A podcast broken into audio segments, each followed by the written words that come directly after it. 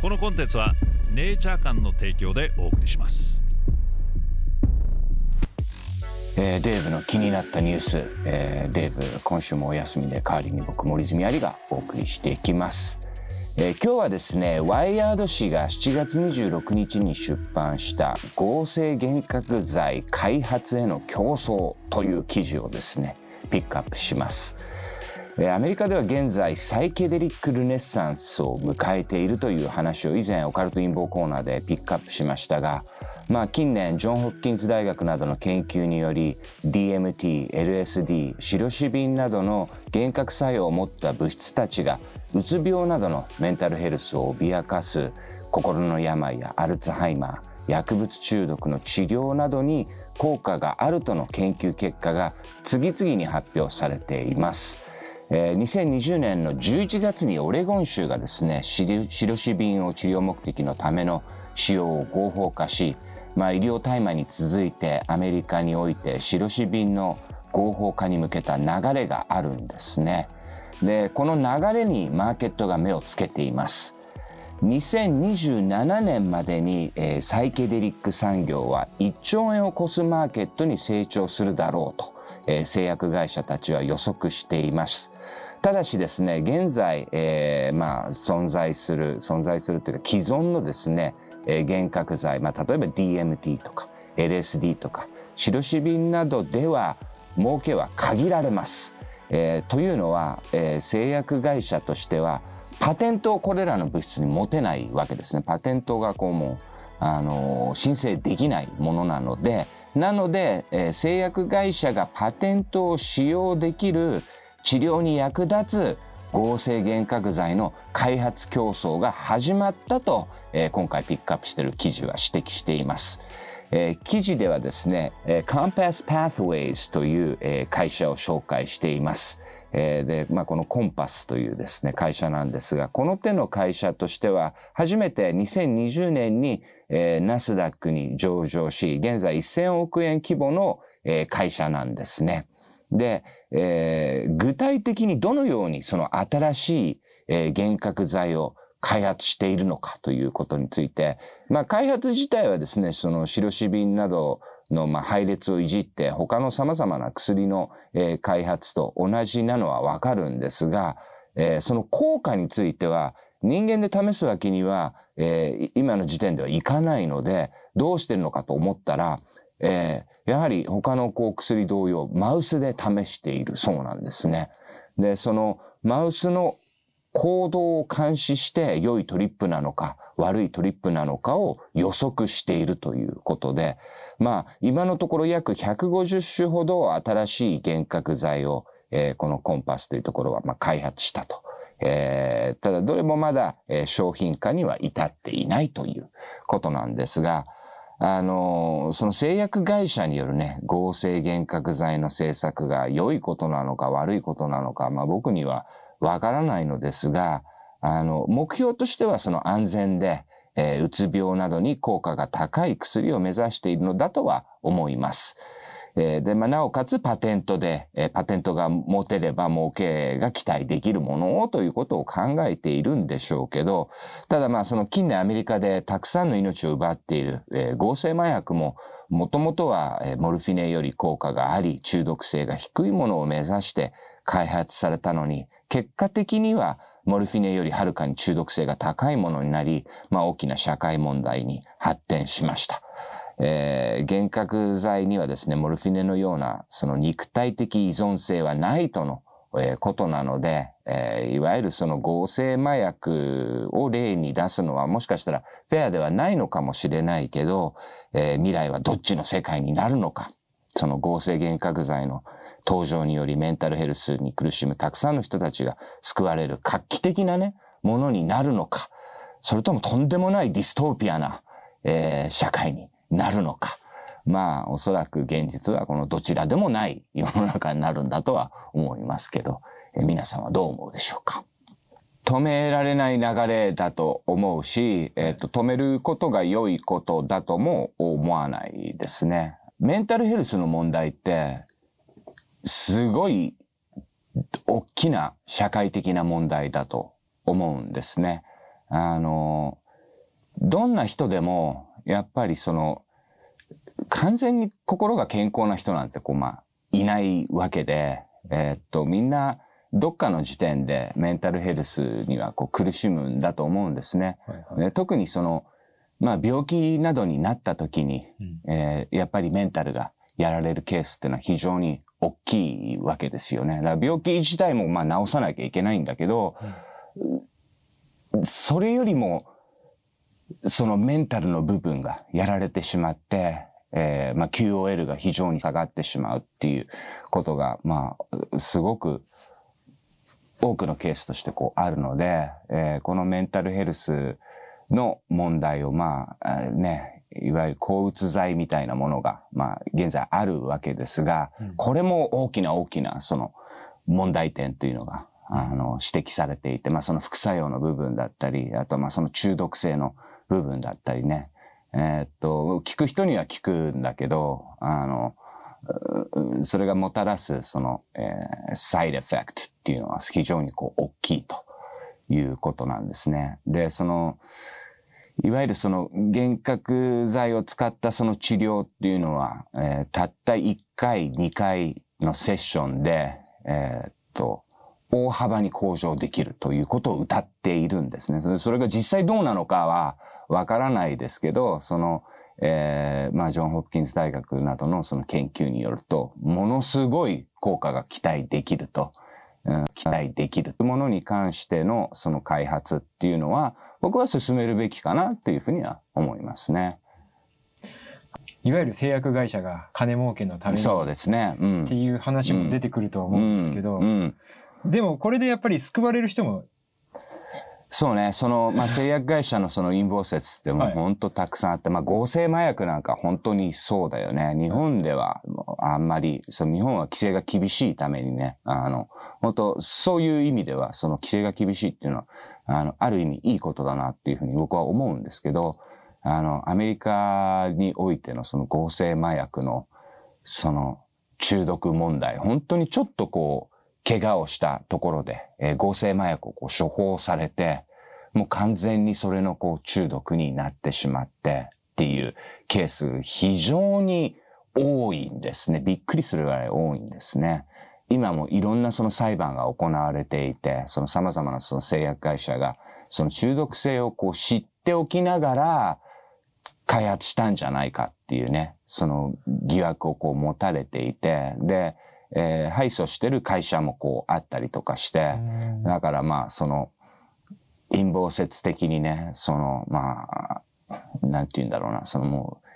利益のために、えー、あえてその中毒性の高いものをね、開発したんじゃないかっていうね、これはわからないですけど、あの、ある種その本当の部分もあるのかなというふうにはちょっとね、思うので、でまあ、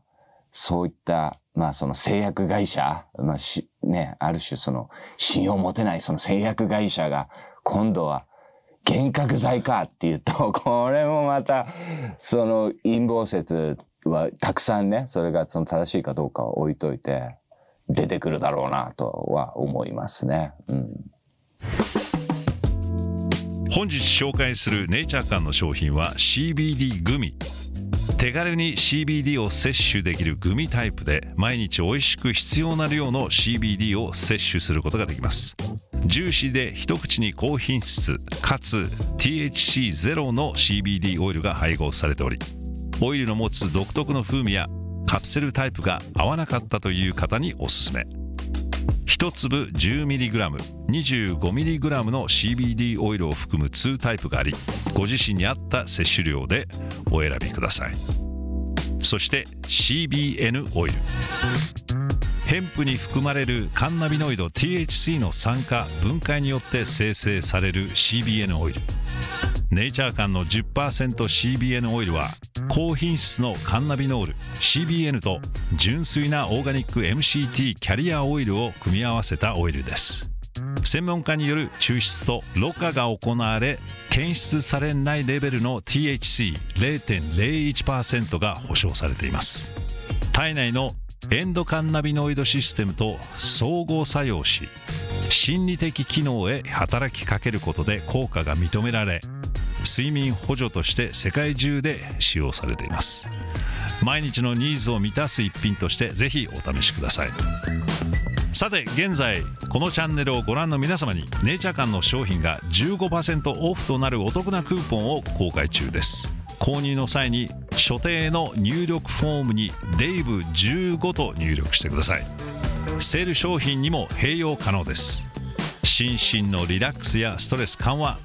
不眠の緩和などの効果を期待できるということで世界中で注目を浴びる中厚生労働省の認可を受けた CBD 商品を試せるお得なチャンス詳細については下の概要欄をチェックしてください。核の避難実験のムービーの話をアリさんしてくれて、はいはい。それについてコスタリカさん、はい、えー、姉が働いている会社でも爆弾が落ちてきた場合の避難訓練があったそうです。うん、まず会社のビルから出ましょうと、やはりとてもベーシックなものだったそうで、うん、なんだかなと思いました。うん、でもまあさ、はい、いざなんかがあると、はい、みんなパニクるから、はい、そういうベーシックなことができなかったりするのかなとはちょっと思うよね。で、はい、なんかそういうそのベーシックが分かりきってるようなことを、こう、うん、まあビデオなり何なりで言ってると、うん、なんかいざという時にそういうのを思い出したりとかっていうのはあるのかなっていうふうにはね、えー、ちょっと思いますね。うん。その分かりきってることを、まあ、あの、もう一度整理して、えー、っと、まあ、動画なりなんなりで、はい、人々のこう意識の中に植え付けるっていうのは、あの、いざ何かあった時に、はっとそういうのを思い出すっていうことは、はい、ああるのかなっていうふうにはね、思いますね。はい。ありがとうございます。マーロン・ムーンさん。アリさんは、えー、そうおっしゃいますが、まあ、あの、不正選挙がどうかは司法が判断するっていう話。うんうん、まあ、そもそも司法の場自体が不正選挙をした選挙不正をした勢力によって支配されているので、うん、いくら不正の証拠があっても裁判自体を開いてもらえず、却下されるので話になりませんよ。うん、司法の場、司法の場って、それは司法の場が公正に機能していればの話です。うん、だからもう司法の場が公正に機能していないと思われる国は、たくさんこの世界にあるわけですよね。そういう国の仲間入りをアメリカはこうするのかどうかっていうことで、もう司法がもう一切その機能していないとなったら、もう本当に革命しかないわけですね。もう根本的にもう国として、えー、機能していないということに、えー、なり得るっていうね。まあアメリカは果たしてそうなのかと。もう司法も信用することができないところまでこう行ったのかと。まずその不正選挙に関してはね、そのトランプ大統領ってその司法の、あの、判事を、まあ、最も任命した大統領なんですよね。その、はい、えー、4年間で。ものすごい数の、えー、司法のその判事を彼は任命していて、はいはい、でその自分が任命した判事から、はい、自分が その不正選挙の、あの、あれっていうのを取り上げてもらえないっていう、はいえー、ことなので。自分が選んでる、自分が選んでるのね、っていうことなので、はい、で、なおかつ、はい、もう司法はもうディープステートにやられてるとなったら、はい、もうアメリカというそのもう国家はまあもうほほぼもう存在していないというか、あの、もう、うん、もう革命しかないっていう。そうかそうか。うん、っていうことになってしまうということですね。司法ももう本当に全く信用できないっていう、っていうんだったら、まあそういう、そういうことですよね。うん、清子さん、うん、司法という概念すらあちら側が作り上げた虚像に過ぎない、えー、警察、弁護士、裁判官が守るのは権力者であって、正しく生きている弱者ではない。世界平和に到達するには通らなきゃいけないポイントがあるようで、今はエントロピー増大の法則の、えー、渦中かと思ってます。うん、まあ、だから、その、そういうその考え方っていうのが、あの、やっぱり、あの、どっかでこう、魅力があるんだとは思うんですね。その悪対善の戦いというね、えー、この、この分かりやすい構造っていうか、っていうのは、まあ、あの、みんな憧れる物語性のある、えー、シナリオなんだと思うんですね。ただ、現実の世界は僕はそうではないと思います。悪対善の戦いっていうのは、これはあくまでも人間が作り上げてる物語でしかないとは思いますね。実際に、実際の世界に、実際のこの世に悪対善の戦いっていうのは存在しないんだと、現実は僕は、僕はそう思いますけどね。うん、ただ、やっぱ多くの人が、その悪対善っていう戦い、その構図が好きなんですよね。やっぱ一番その物語性があって、えー、人々にこう訴える、そのストーリー性っていうのがこうあるんで、多くの人が惹かれるんだなっていうふうには思いますね。じゃあ、アリさん的にはもう、な、何がある？そんなものはない？えっ、ー、と、悪と善はないとするならば、うん、ただもう混沌とした事実があるだけみたいな。あだからそ、そ、その、この宇宙に 意味があるのかどうかっていうね、はい、ところだと思うんだけど、はい、あの、だ意味はないと思いますね。その、この宇宙にね、意味っていうものは人間がこう、分かり得るような意味っていうものは、あの、本当の現実には存在しないんだと思うんですね。うん、ただ、秩序は存在する。これはもうその物理学的に、えー、この宇宙に秩序があることは、えー、わか、わかることなので、だからそこが面白いなっていうふうに思うんですね。うん、意味はないんだけど、えー、秩序は存在する。だからカオスではないんですね。ただ人間がこう理解しやすい意味っていうものはこの宇宙には存在しないんではないかっていうふうに僕はね、個人的には考えますね。なるほど。AA さん、だいぶアリさんの言動が左から真ん中になり始めましたね。まあ、その、どうですかこれ。どう？左。左、右っていうのも、これもまたその、なんていうのかな、その二極端に分けたがる、その僕たちの習性というのかな、悪対善、白対黒っていうね。だからその現実はやっぱりグレーだらけな 世界だとは思うんですね。うん。だまあ、その、まあ、どっちかっていうと僕はそのセンター、レフトなのかなとは、あの、個人的に思いますね。どっちかって言ったらその真ん中のちょっと左寄り。だからほとんどの人が真ん中のちょっと左寄りか、ちょっと右寄りかっていうのが、ほとんどの、アメリカにおいてね、ほとんどの人たちだと思うんだけど、はい。うん。まあ、ファーレフト、ファーライトに、こう、の